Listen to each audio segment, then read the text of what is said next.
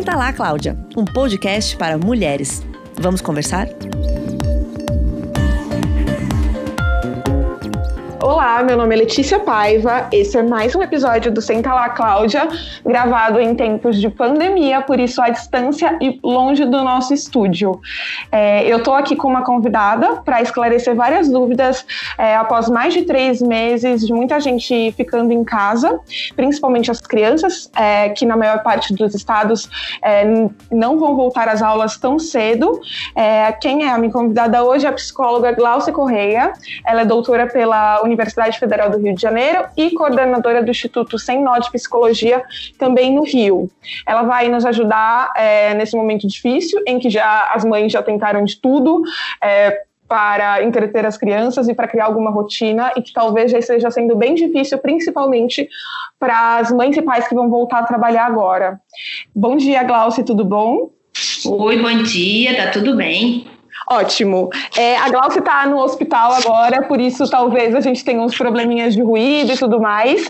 Ela parou para falar com a gente e para tentar ajudar nesse momento.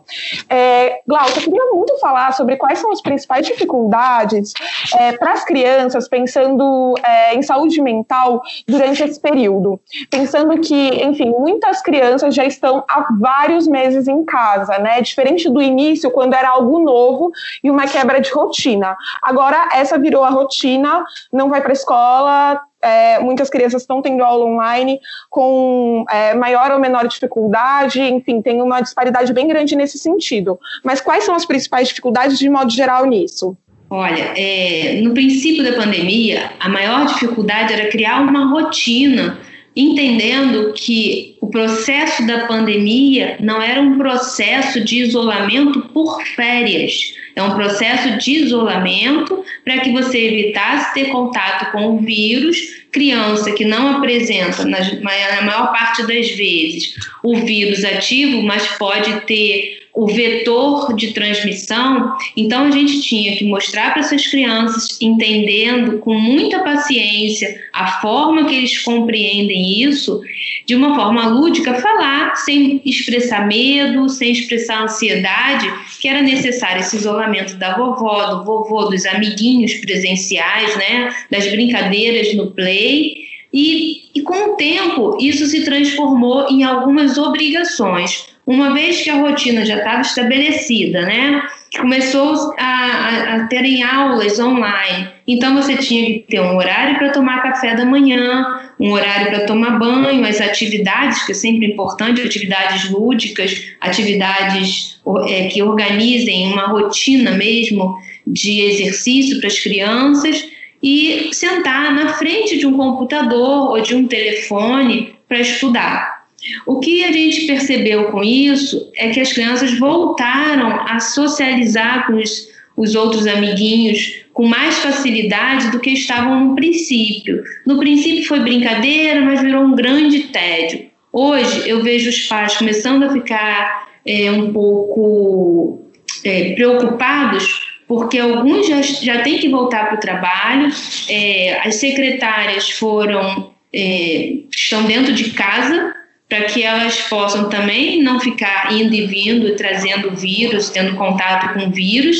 Então, assim, nesse momento, pais voltando ao trabalho, crianças continuam a rotina online e vão permanecer por um bom tempo, mas quem fica com essas crianças? Como é que vai continuar, dar continuidade à rotina se os pais voltando a trabalhar? Então, isso está sendo uma coisa que eu estou vendo, que os pais, para se expressarem mostrar às crianças que ainda estamos no momento de pandemia, ainda um momento em que não se pode ter acesso à rua como se tinha e que precisam ter a rotina de escola, principalmente de exercícios escolares que estão sendo muito, as crianças estão bem sobrecarregadas, os pais também, porque os pais acabam tendo que sentar com as crianças para ensinar, para estudar, para manter a rotina. Então isso está bem ruim. As crianças já estão acostumadas é, com a pandemia, no sentido de saber é, talvez não saberem de, de fato a quantidade de mortes, não, não, a magnitude, né? Mas tem uma noção de que há uma, uma, alguma coisa acontecendo. É, as crianças têm os seus limites, né? As crianças de 6 anos, as de 2, as de 12, cada um tem o seu entendimento e a sua capacidade de entendimento. Então a gente tem que respeitar isso e as crianças parece que se acostumaram com isso. Já estão falando com a vovó e a vovó o tempo todo pela, pela telefone, chamadas de vídeos. Não existe nada certo e nada errado, os pais erram também, tentando acertar é, é difícil para os pais estarem trabalhando é, em home office e terem também a rotina que incluiu agora, né, que às vezes muitos pais não tinham, de sentar com os filhos para estudar. Então, é um desafio para todo mundo e vai crescendo, né, conforme o tempo vai passando. Porque se você volta a trabalhar agora, você tem que continuar acompanhando a aula online, mas ao mesmo tempo você tem que sair para trabalhar, enfim, vira uma grande, é, um grande acúmulo de funções. O que eu queria saber, uma, um, um, ponto que eu acho que talvez seja interessante, é sobre, você mencionou isso das idades, né? Cada uma vai ter um entendimento diferente.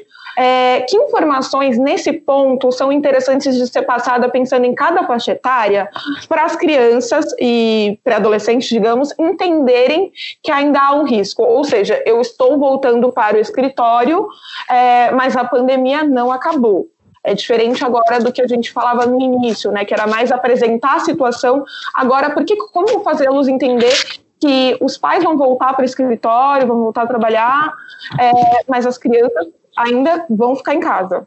Pois é, o que eu percebo é assim: a gente tentou lidar na pandemia com as crianças, mostrando para elas que não é uma experiência só para ter medo e pânico, é o medo que, que nos protege. E que esse medo que a gente tinha de sair à rua, de acontecer alguma coisa com a gente, agora isso já diminuiu. O problema é que, assim, aos seis anos, eu tenho alguns pacientes que levaram esse medo para o pânico. Então agora papai e mamãe vão para a rua e vão pegar doença e se fala em morte, tem que falar. E aí, vai morrer? Vai ficar doente? As crianças estão desesperadas nesse sentido. Aquelas crianças que já têm uma compreensão maior, que são mais velhas, eles sabem que os pais vão tomar os cuidados necessários, usar o álcool gel, é, quando chegar do trabalho, tirar o sapato do lado de fora de casa, tomar um banho antes de iniciar a rotina de casa. Mas e a, a dona fulana que vem de algum lugar, que pega ônibus, que pega metrô, que pega trem? Será que ela está trazendo alguma coisa para dentro de casa? É ela que vai ter que ficar com a gente agora. Porque antigamente o pai e a mãe estavam ali, estavam sem as secretárias e estavam fazendo tudo. Era até uma brincadeira a divisão das tarefas, né? Você fazia é, desenhos, conversas, vocês sentavam mais no, no sofá, havia o incentivo das crianças continuarem brincando, fazendo as suas atividades, para que isso não se tornasse ruim. Mas e agora? Que a rotina está voltando ao normal para pai e mãe, mas para eles não será que a criança de seis anos vai compreender que os pais não vão adoecer, que os pais não vão ter contato com coronavírus? Eu tenho crianças que estão ficando é, chorosas demais, muito sensíveis com esse medo dos pais adoecerem e eles ouviram com certeza, porque eu sou muito a favor da honestidade, porque alguém pode ter perdido alguém da família pela Covid então, assim, acho que você tem que conversar com as crianças sobre morte. As crianças estão acostumadas a falar a palavra morte. É planta que morre, é o, o é óbvio, né, que aos seis anos, na fase da fantasia, é, é aquele, aquele passarinho que morre, dá uma sacudida e revive. Então, assim, para as crianças nessa idade ainda não tem um entendimento, né? Os mais velhos até compreendem. Mas seja qual for a idade, é importante ser honesto, é importante esperar que as crianças apresentem as dúvidas, não ficar antecipando. Eu sei que você está com medo, né? Não, não, espera as crianças terem dúvidas. As crianças são muito inteligentes, muito. E elas vão conseguir se manter em calma, elas vão conseguir, a partir do momento que o adulto transmite isso para ela, elas viram no princípio muita televisão, por mais que a gente queira é, privar as crianças de, do excesso de informação que atrapalha, volta e meia elas vão ouvir, vão falar, vão abrir a internet, abre uma página jornalística, está lá falando sobre o número de mortos, o número de pessoas infectadas. Então, os livros infantis falam disso, os filmes falam disso, as notícias de TV. Então, eles estão acostumados com o, o é a borboleta que morre, é o passarinho, é a planta. Então, nunca deixe de falar a palavra morreu, morte, porque eles têm esse contato prévio já. Então, eles sabem o que, que é. Agora, no início, talvez fosse importante né, para apresentar a situação, ver o noticiário. Inclusive, agora eu vou dar uma dica: é, que existe um jornal que é para crianças com uma linguagem infantil que fala de atualidades, mas é, é, fala de atualidades de uma forma que as crianças entendam, que é o Joca. É, dá para ver no site, então as mães que estiverem ouvindo é, podem procurar. Eles fazem artigos que são próprios para uma criança ler. É, crianças até 12 anos conseguem ler, e até adultos, na verdade, porque são super interessantes os artigos. Mas o que eu queria te perguntar é sobre esse contato com telas, né? Porque agora as crianças vão estar assistindo mais televisão, porque, enfim, não tem tantas atividades para fazer dentro de casa, é, vão estar interagindo com outros familiares por telas, vão estar falando com os amigos por telas. É, nesse momento, acho que há uma flexibilidade em relação a isso, mas é importante também ter um limite, como fazer isso, ou se durante esses meses é, vamos ser um pouco mais flexíveis, que não vai ter grandes danos no futuro. Olha só, é, eu tenho muito medo desse não vai ter tantos danos no futuro. A vida toda, eu, como psicóloga, falo para os pais: dá um brinquedo de tabuleiro, um jogo de tabuleiro, tira o celular da criança. O celular está entrando no lugar da chupeta, não sei se vocês já repararam isso. A criança começa a chorar, bota ali um filmezinho, uma musiquinha, a criança para de chorar. Isso é muito ruim, porque estamos criando crianças que eu sempre falei, que já vão crescer com problemas auditivos e visuais e com, com pouco entendimento de, de, raciocinar, né? Porque quando tem um jogo de tabuleiro, a criança já começa a ver cor, a mexer, a mexer. É importante uma, um bebê ainda mexer. E hoje em dia dá o celular ali, bota a musiquinha, é a chupeta. Então, eu sempre falo e falei a vida toda para não, não dá o celular. E agora a gente manda dar o celular para estudar o computador. O problema é estabelecer limite. É o que eu falo desde o princípio da pandemia. A gente sabe que vai existir medo, ansiedade, humor depressivo, mas você tem que, para melhorar isso tudo, essa parte cognitiva que é da memória, a parte toda emocional, física, até mesmo dos relacionamentos, você manter uma rotina, não só para mudar a roupa, tirar o pijama para que o dia inicie, como também as atividades terem momentos e horas certas. Então, agora, as crianças precisam usar o computador não só para socializar, mas também para estudar. Só que daqui a pouco a gente espera que elas voltem para a escola e o computador seja usado apenas como um momento para que haja uma brincadeira, para que haja uma socialização e não mais o tempo todo, porque isso também prejudica a visão. A gente sabe.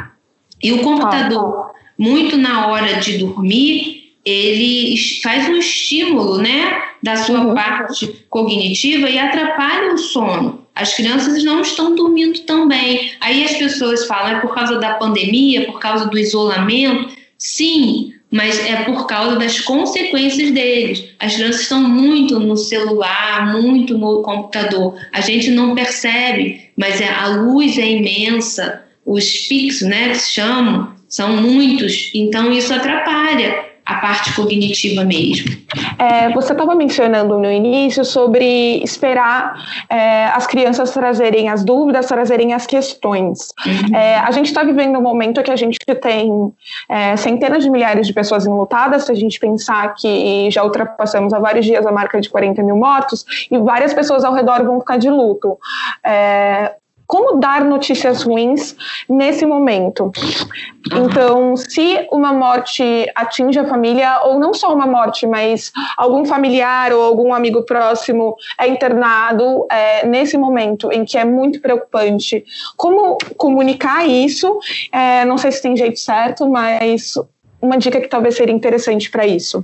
É, não existe um, uma receita pronta, tá? Depende de quem morreu, de, depende da proximidade da pessoa que morreu ou foi internada, proximidade inclusive da criança, as crenças, né, de cada família e como a criança vai lidar. O que eu, o que eu acredito, que eu acho que é importante, é, toda pessoa que vai comunicar uma notícia ruim para uma criança, essa pessoa está calma. Você não pode dar uma notícia ruim para uma criança usando uma linguagem que ela não entenda ou você chorando demais e não querendo falar a palavra morrer. A palavra morrer tem que entrar, essa linguagem a criança entende, ela está acostumada, até pelos, né, como eu falei antes, pelos desenhos, pelas historinhas, pelo que vê, pelo mosquito, pela mosca que morre. Então ela está acostumada. Manter a calma, ter uma linguagem fácil e falar realmente que morreu e esperar que a, a, a criança tenha uma pergunta para as angústias delas. A gente tem o, o, fato de iniciar já falando assim: eu sei que você vai ficar triste, né? Eu sei que você vai chorar.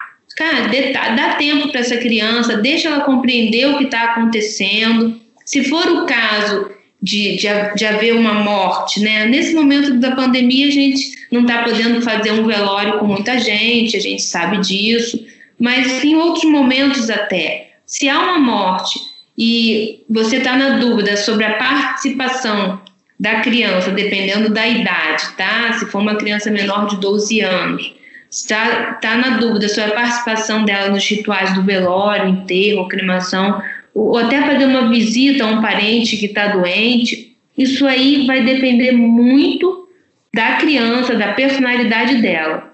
Tá, isso serve para todos os momentos, né? Óbvio que tem a ver com pandemia, mas tem a ver com é, mortes é. durante, enfim, todo a vida toda, assim, a infância toda dessas crianças. É, porque é o que eu falei para você, não existe uma receita. Então, a coisa é, vale para tudo, não só para o momento de pandemia, como para sempre. As pessoas têm por hábito dizer que ah, é, vovô foi morar com o papai do céu, é, fulano vai vai ficar agora virar uma estrelinha. A gente tem essa mania, né? Só que acontece que assim, ah, vovô foi viajar, o vovô não volta nunca. Aí, quando o pai precisar viajar para uma, uma viagem de trabalho, ele vai achar que o pai não vai voltar, vai criar um medo, um pânico, um estresse desnecessário. Então, o que, que a gente prefere? Que se você for levar a criança para um, um, momento do ritual de morte, que você conte para a criança tudo que ela vai ver.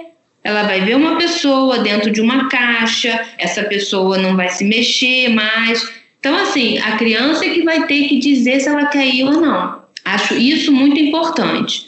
Dá uma certa autonomia para ela também em tomar algumas decisões desse tipo. Sim, essa autonomia mostra a sua honestidade, porque uma vez que você é honesto com essa criança e alguém morreu e ela diz que ela não quer ir, ela te dá a liberdade de em algum momento do dia você tá ali, você chorar e ela vai entender por que, você está chorando. Oh, a mamãe está triste porque a mamãe perdeu o vovô, o vovô morreu, a gente só vai poder ver o vovô agora em fotografia, ele vai estar tá sempre nos nossos pensamentos. E a criança vai entender o seu choro e ela vai respeitar. Se a criança é muito pequena, o que vai acontecer é que uma criança de dois anos vê um pai ou uma mãe chorando, ela chora junto. Então ela não entende esse momento. O que você pode dizer é que uma mãe está com uma dor e dor dói. Ela sabe que dor dói, ela já levou um tombo. Mas sempre ser honesto, para que você não tenha que sucumbir às suas emoções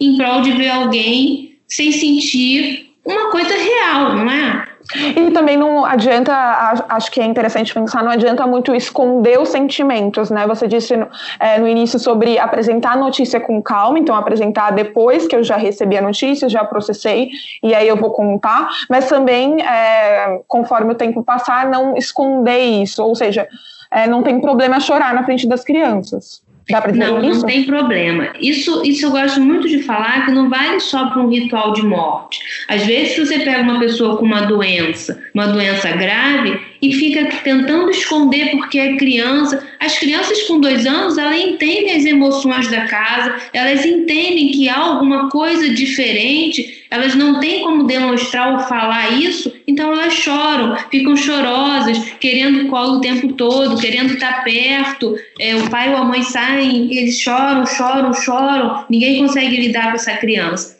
Então, nunca minta. É óbvio que você não vai falar para uma criança assim, olha, estou com câncer. Ela não sabe o que, que é isso. Estou com um dodói, está doendo, mamãe está tratando, né? Vai ficar boa. Sempre ser honesto. É o mais importante. As crianças também passam pelo luto, sabe? Não é só o adulto que passa pelo luto. Só que a gente tem que tentar fazer esse momento um momento com menos dor e menos traumático. Então, dizer a elas que elas estão erradas, que estão chorando, não, não chora mais não, chora sim, chora, deixa chorar, compreende. Você sabe verbalizar os seus sentimentos. Muitas vezes uma criança pequena não sabe, até uma criança de seis anos não consegue botar para fora daquela maneira que você acha que ela tinha que colocar. E ela fica agressiva, respondona, bagunceira, malcriada, mas isso passa. Isso passa, volta a fazer xixi na cama, às vezes, dependendo da idade, né? Mas não se preocupa, não precisa nem brigar com a criança, que isso passa, o comportamento vai ficando mais tranquilo. É só um tempo, da mesma maneira que tem para nós adultos o tempo dos rituais. Quem é da Igreja Católica tem a missa de sétimo dia, de 30 dias, de um ano. E se você for parar para perceber, na de sétimo dia se chora muito, na de 30 menos, na de um ano quase nada. E não quer dizer que todas E se a gente pensar, né, todas as religiões têm ritos fúnebres exatamente para ajudar a passar por isso. Os é... rituais são muito importantes para você fazer o luto, sabe? A viver com a, a, a falta da pessoa. Você transforma essa falta em luto. Você vive enlutada e aí você consegue transformar toda essa saudade momentânea em boas lembranças. Ótimo, e para crianças é importante também. Ah, algo que eu queria trazer mais um pouco do início da nossa conversa é sobre como é, esse momento, o momento de que as pessoas estão voltando ao trabalho, algumas, muita gente que conseguem estar trabalhando de home office, e aí tem, é, óbvio, uma grande desigualdade nisso, porque se a gente pensar, por exemplo, você até chegou a mencionar as trabalhadoras domésticas que vão precisar voltar, porque é, as famílias vão começar a voltar a trabalhar fora e elas vão é, precisar voltar a cuidar dessas crianças e tem que pegar transporte e tudo mais. É, não só elas, mas enfim, é um exemplo de que também vão ter crianças que vão ficar sem a mãe, muita gente vai ficar sem a mãe e o pai nesse momento, e principalmente sem as mães, que vão ser as mais afetadas agora, porque muitas vezes são mãe solo ou são as principais cuidadoras. É, como, enfim, o que dizer para essas mães nesse momento? Eu imagino que o sentimento seja de muita culpa, principalmente as que não é, vão conseguir, é, ou seja, é, conseguir alguém para cuidar dos filhos dela com segurança, é, ao mesmo tempo talvez possa ter uma culpa de estar tá colocando outra trabalhadora em uma situação de risco, ao mesmo tempo tem a culpa de não estou passando tanto tempo quanto eu poderia é, com os meus filhos, que acontece tanto para as que vão sair de casa quanto para as que trabalham de home office, né? Porque se elas estão trabalhando ali no computador, não conseguem dar atenção. É, o que dizer para essas mães para atenuar a culpa que elas podem sentir nesse momento. O que dizer para essas mães é, é, o seguinte: eu sempre falo que muitas dessas mães nunca deixaram os filhos com secretárias, né, com as suas empregadas domésticas. Essas crianças ficavam com os avós. O que pode ser feito, e eu sempre falo, é que esses avós que também estão em casa, que eles façam ligações de vídeo para essas crianças para manter uma rotina saudável, porque a mãe pode em algum momento não conseguir falar com essas crianças, né? São muitas reuniões e você não está mais dentro de casa. Então, o que eu falo para essas mães é assim: olha, não se sinta culpada. Peça à criança, se ela já tiver uma certa autonomia, que ela possa te chamar a qualquer momento para um, uma mensagem, né? de uma mensagem para que ela possa lhe chamar e dizer para quando você puder, você entre em contato, mas nunca ligar à toa. Você fez tudo o que você podia nessa, nesse momento de pandemia. A gente compreende que essas mães também já estavam loucas para ir para a rua, porque criança cansa, a gente precisa admitir, né? Em alguns Sim. momentos tem que ter tranquilidade, mas são todos os dias são domingo para as crianças, né? E algumas que não estão ainda estudando online, essas mães cansam. Não tem mais a pracinha, o solzinho. Então, o que a gente tem que falar é que elas não se culpem por elas já estarem saindo e a criança ter que ficar em casa. toda forma de isolamento hoje, a gente deve mostrar que é uma forma de amor. Se você confortar essa criança sempre que você puder, estando em casa, mas esquecendo tarefas da casa e ficando com a criança, com toda a atenção, dando qualidade aos encontros, essa criança vai se sentir confortável, segura, e isso que é o mais importante nesse momento. Uma vez que a criança se sinta confortável e segura, porque você, mãe, está passando essa segurança, você vai ter um momento de maior tranquilidade. E aí você vai aos poucos assumindo essa tranquilidade para suas tarefas do dia a dia no seu trabalho. E isso vai ser muito bom. E novamente, é, aí aqui um chamado de atenção que é. A gente também é, mães não podem carregar essa culpa sozinhas né? É, é, tem que haver um chamado para que os pais participem mais e tenham um pouco desse desse cuidado é, ao longo do dia né? Porque algo que foi muito falado é, desde o início do, da quarentena em que as, é, todo mundo voltou para casa os filhos também etc foi que homens aumentaram a produtividade no home office enquanto as mulheres caíram, é, a produtividade das mulheres caiu muito. Por que isso acontece? Porque elas são as principais responsáveis, e não de modo natural, e sim de modo é, historicamente construído, né, as principais responsáveis pelo cuidado dos filhos. Então, esse era o momento da gente conseguir mudar isso. É, então, eu queria somar esse argumento para tentar mitigar um pouco a culpa por não dar conta de tudo, ou enfim, é, não sei o que você acha. É, olha só, é, o que eu vejo não é que as mães trabalharam menos que os pais em home office.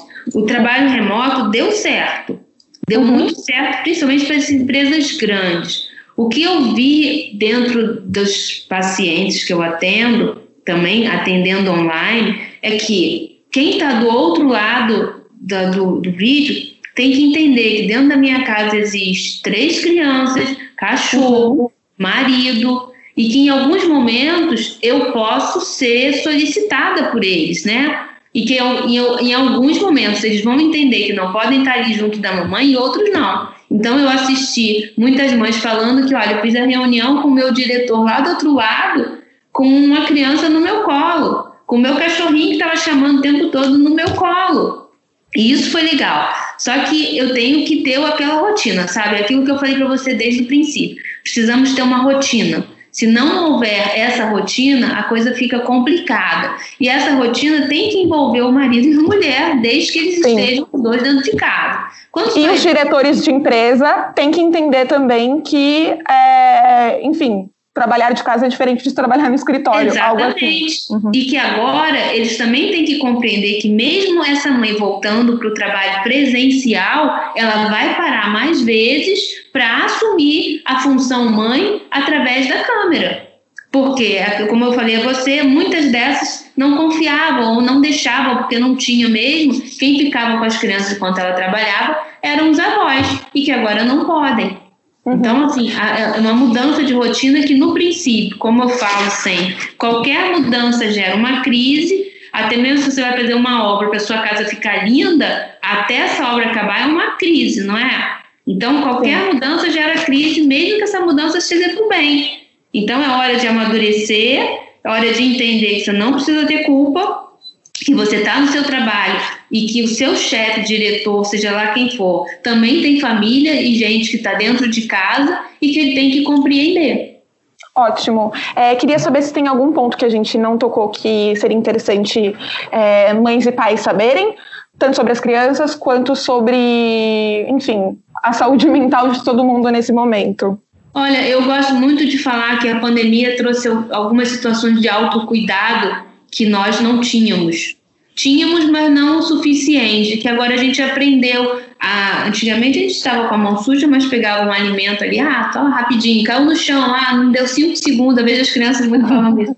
Menos de cinco segundos não deu tempo de, de sujar uhum. e comia. Nós mudamos, né? O nosso autocuidado mudou. Ah, então a pandemia já vem com um aprendizado grande e que foi uma experiência em que a gente olhou mais para dentro da gente mesmo, inclusive para olhar mais para os nossos filhos e conhecê-los melhor, porque sentamos no sofá, tivemos tempo para conversar, para assistir filmes juntos.